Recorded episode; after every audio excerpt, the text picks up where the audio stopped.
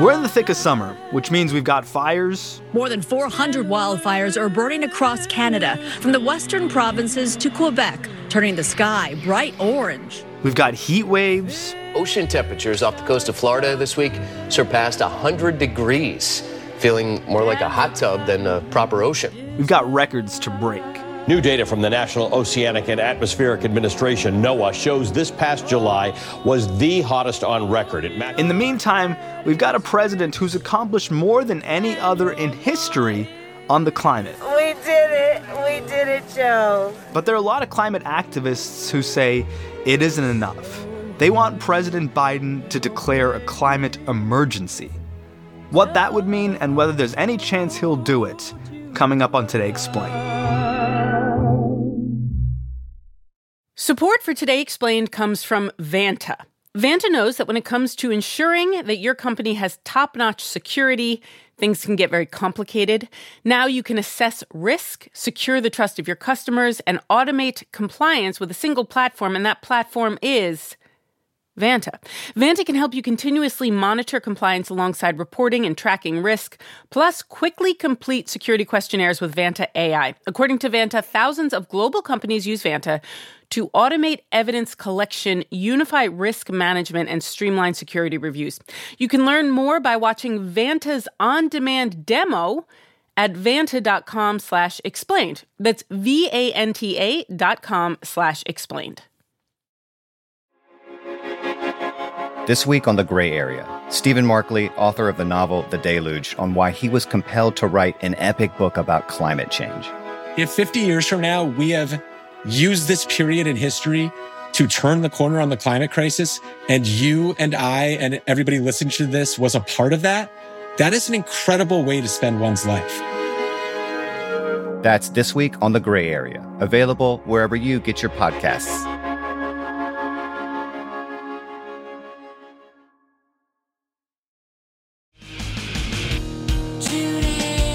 Explained. Zack Colman is a climate and energy reporter on the tech side of Politico, but he dabbles in the occasional audio interview. Uh, I wouldn't call myself a pro, but I've done a few, so. We reached out to him to find out more about what a declaration of a climate emergency would look like in the United States, but we started with Joe Biden's record on the issue.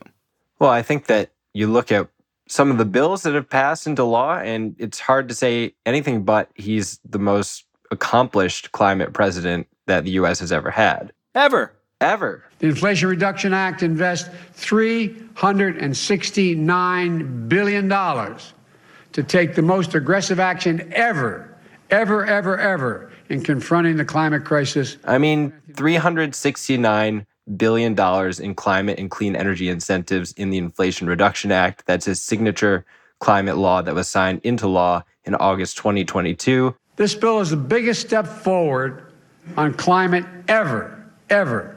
And it's going to allow it's going to allow us to boldly take additional steps toward meeting all of my climate goals, and the ones we set out when we ran. He passed a bipartisan infrastructure law that also devoted tens of billions of dollars to clean energy and to climate resilience, things that make communities stronger against storms and heat waves and things of that nature. This law builds back our bridges, our water systems, our power lines, our levees better and stronger.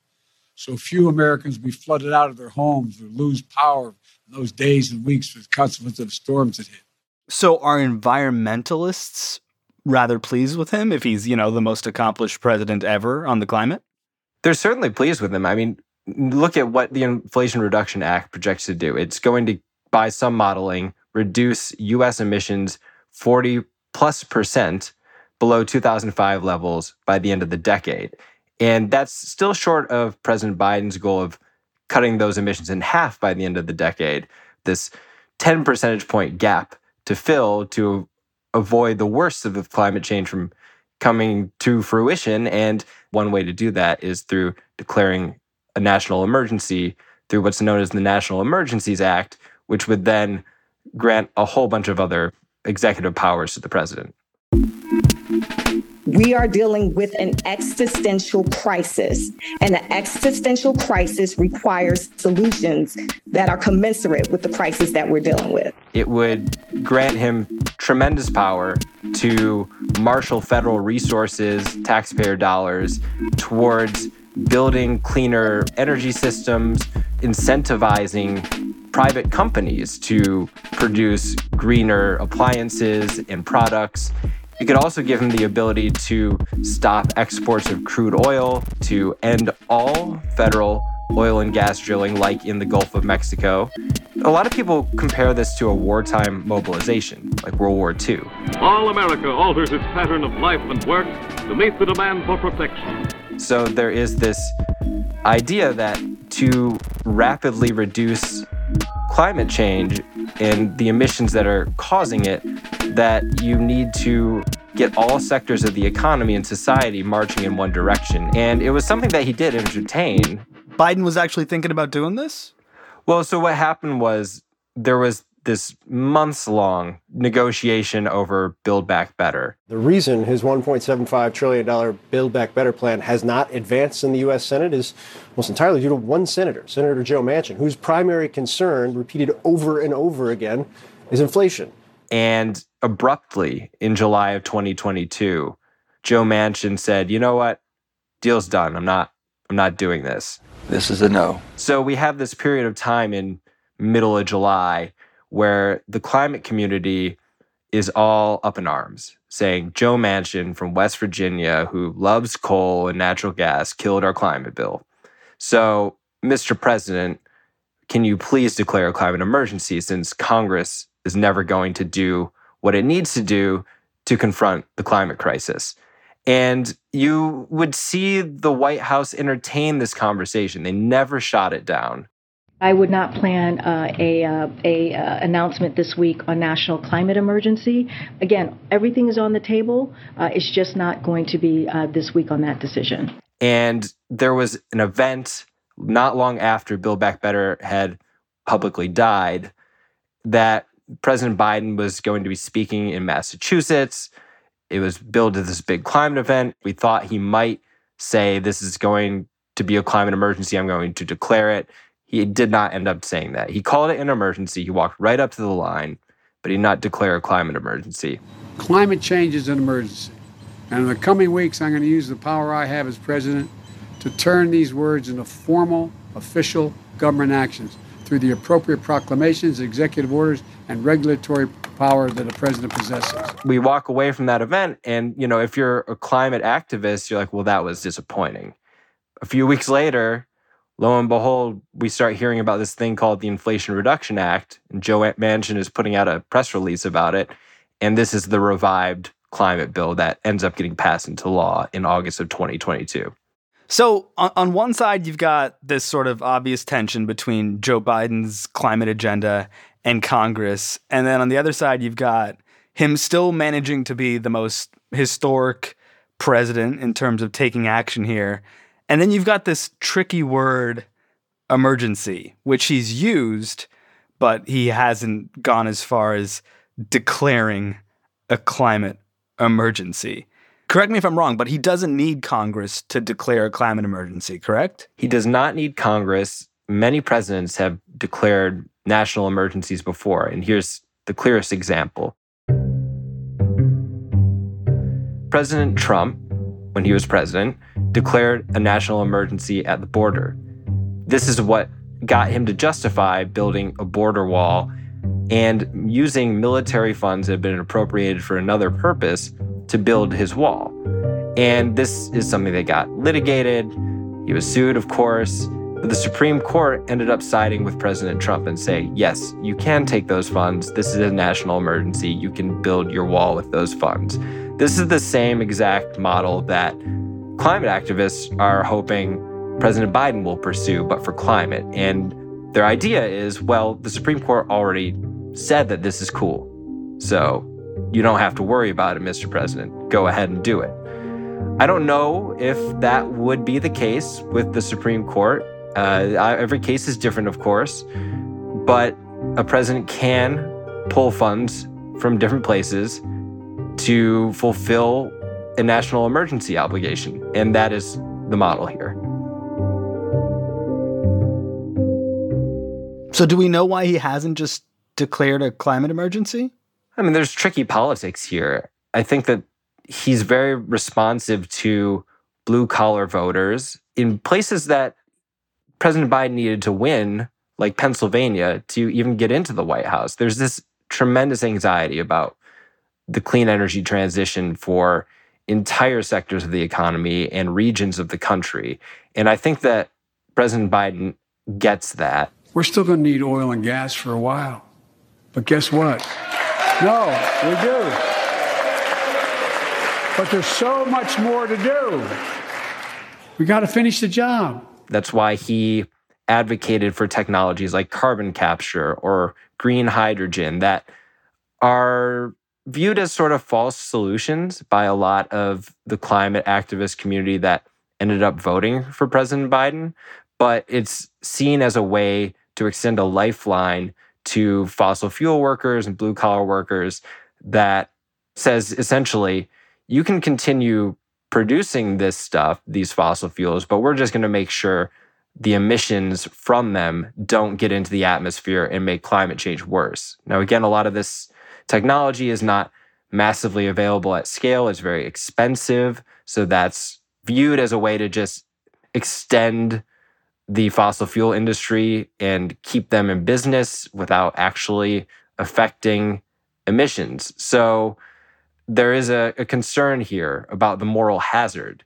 But I think President Biden knows that declaring by fiat that we are going to marshal all the federal resources towards climate change is going to not sit well with a large portion of the country. And that is one of the reasons he doesn't do it. I, I don't know what the upside is, though, for energizing voters who have grown disillusioned with some of the moves the president has made, like approving the Willow Oil project in Alaska.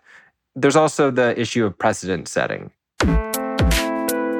Does President Biden want to, with all the culture warring that's going on in this country, declare a national emergency for climate change when a President Trump, who, when he was in office, tried to get federal resources to prop up coal plants, would he want to risk President Trump doing something in reverse if Trump were to win re-election? I mean, you can envision a world in which a second term Donald Trump says the opioid crisis is an epidemic and we need to subsidize coal mines and coal plants to provide good paying jobs for people to get them away from this cycle and to provide economic opportunity for people. I mean, it, it doesn't seem that far a stretch.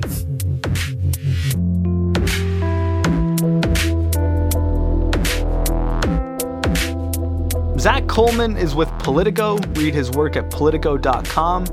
I'm Sean Ramos Rameswaram. When we're back on Today Explained, what's to be done closer to home in the absence of a big federal declaration from the president?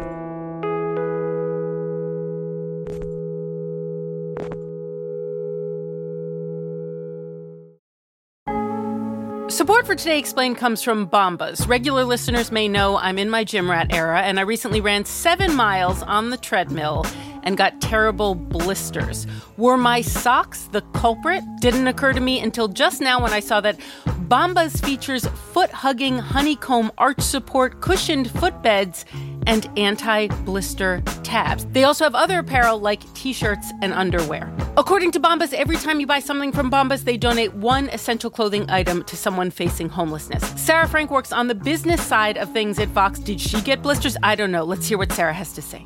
I've had several pairs of Bombas over the years, and recently I had a chance to try both the compression socks and the women's hiking socks, and this is a true upgrade to my Bombas collection.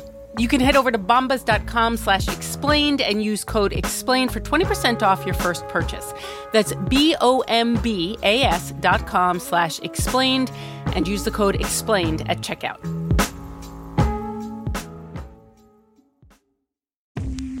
Support for Today Explained comes from Shopify. How well do you know the ins and outs of starting a business? Admittedly, I don't know very much. To actually do it, apparently, you might not need as much savvy as you think because there are e commerce tools to help make getting started easy for anyone. Tools like, you guessed it, folks, Shopify. Shopify is the global commerce platform that helps you sell at every stage of your business the beginning stages, the middle stages, the final stages. According to the company, they support online and in person selling and their award winning support team will help you along the way. They even have an AI tool called Shopify Magic, which might help make things even easier. Who doesn't like magic? You can sign up for a $1 per month trial period at shopify.com slash explained, all lowercase. Don't you dare use uppercase.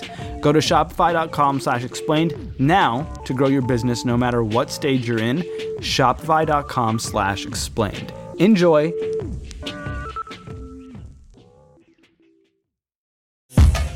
Yo, it's that heat, that heat, that heat, that heat. It's that heat, yo. Today Explained is back. Extreme heat is the number one weather related killer of Americans. In fact, in your average year, extreme heat kills more people than hurricanes, floods, and tornadoes combined.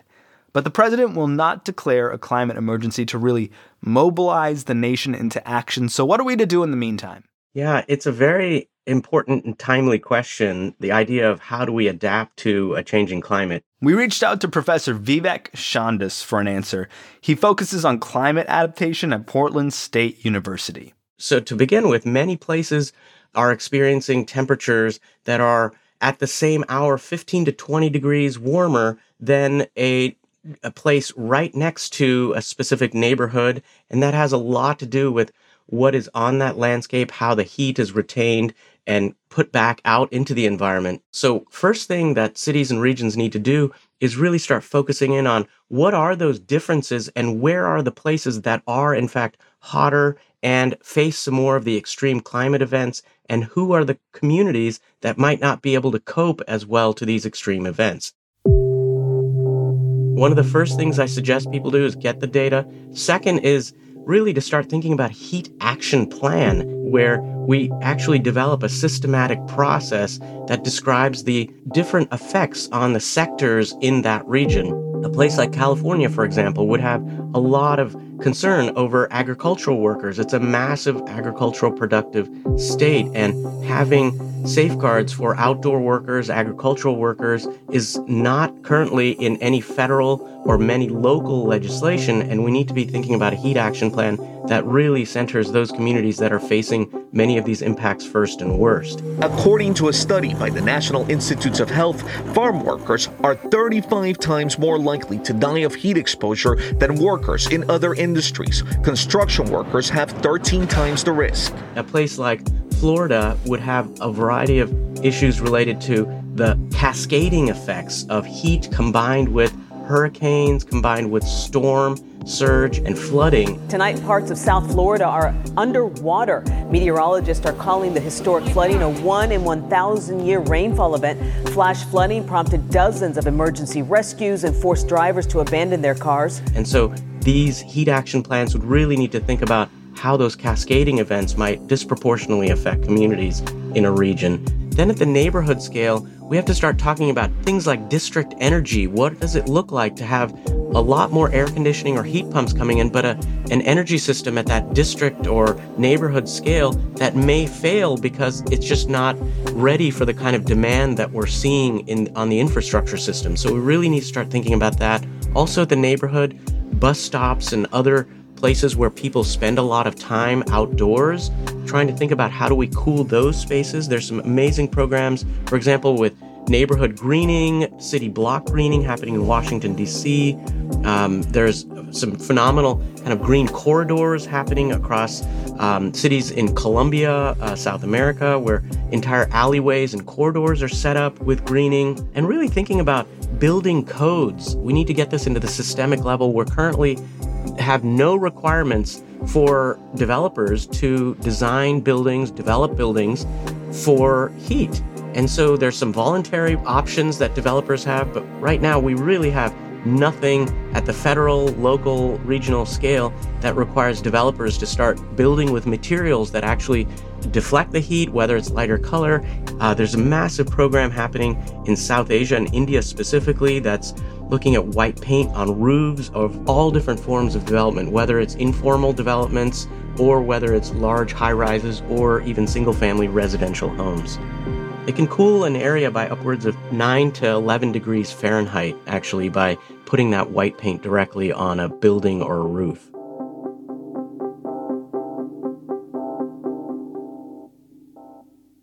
If something as simple as white paint could make a big difference, why haven't we covered everything in white paint?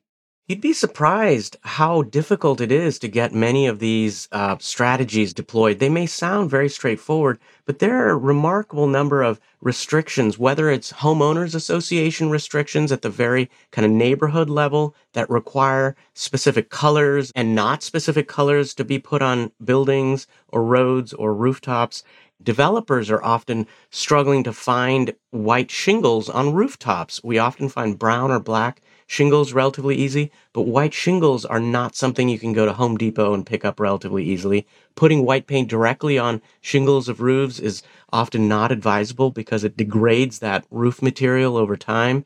Now, not all white paint is going to behave essentially the same. We've seen recent studies coming out from various universities showing whiter and whiter colored paint, very, very white paint, in other words. Purdue University researchers have created the whitest paint on record.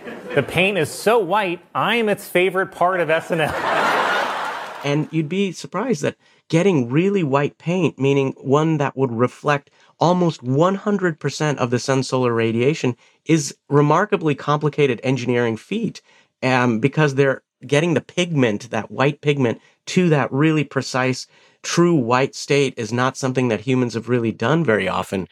And so what we're really talking about is trying to get a level of white that is um, that's engineered in a lab and allows us to be applying it and reflecting that light. And so there are these grades of white. Some white doesn't reflect as much, and thereby the materials actually hold on to that heat a bit more. And that causes a little bit of concern for, of course, trying to reflect that heat back out into space. But the problem here, it seems, sort of brings us back to the problem we see at the federal level where you have inaction, where you have barriers, be they legal or, or structural or what have you. What do we do about that?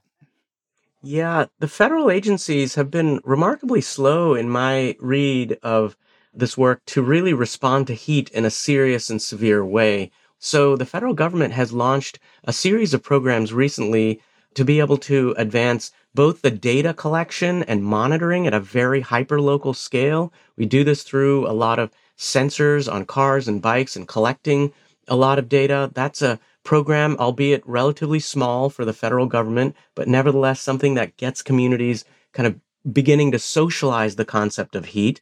Now we need the federal government to free up some resources so local communities can start getting the emergency preparedness and response actions in place. Then we need to really start talking about inter bureau engagement. So that's through groups like the National Integrated Heat Health Information System. That is a interagency coordinating body that allows multiple federal agencies to work together to identify how heat makes its way through housing and urban development, through the Environmental Protection Agency, through the National Institutes of Health, through all the different bureaus that in some way have direct consequences on the policies they administer, promulgate, and also have direct role to play in how local agencies have the resources, have the technical assistance, and have the capacity to be able to get in front of these heat waves, which are increasing only in intensity and frequency across the country.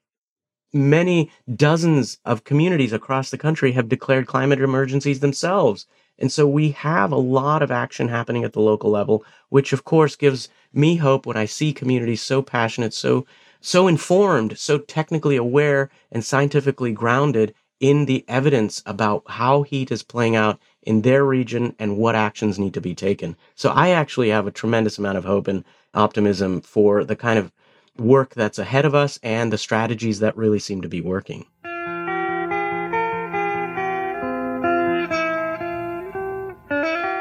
Professor Vivek Shandas, Portland State University. That's Portland, Oregon, for anyone who is wondering. Our show was produced by Avishay Artsy and Amanda Lewellyn, for anyone who's wondering. They had help from Matthew Collette, Laura Bullard, Serena Solin, Patrick Boyd, David Herman, hello, Amna Al Sadi, Miranda Kennedy, and Jon Ehrens. Take it away, John. I see a red door and I want it painted white. No colors anymore, I want them to turn white. Pearl. It don't matter to me, it could just save the world. I see a line of cars, they should be painted white. White roofs on all white houses reflecting the light. I've seen people turn their heads, they need to look away.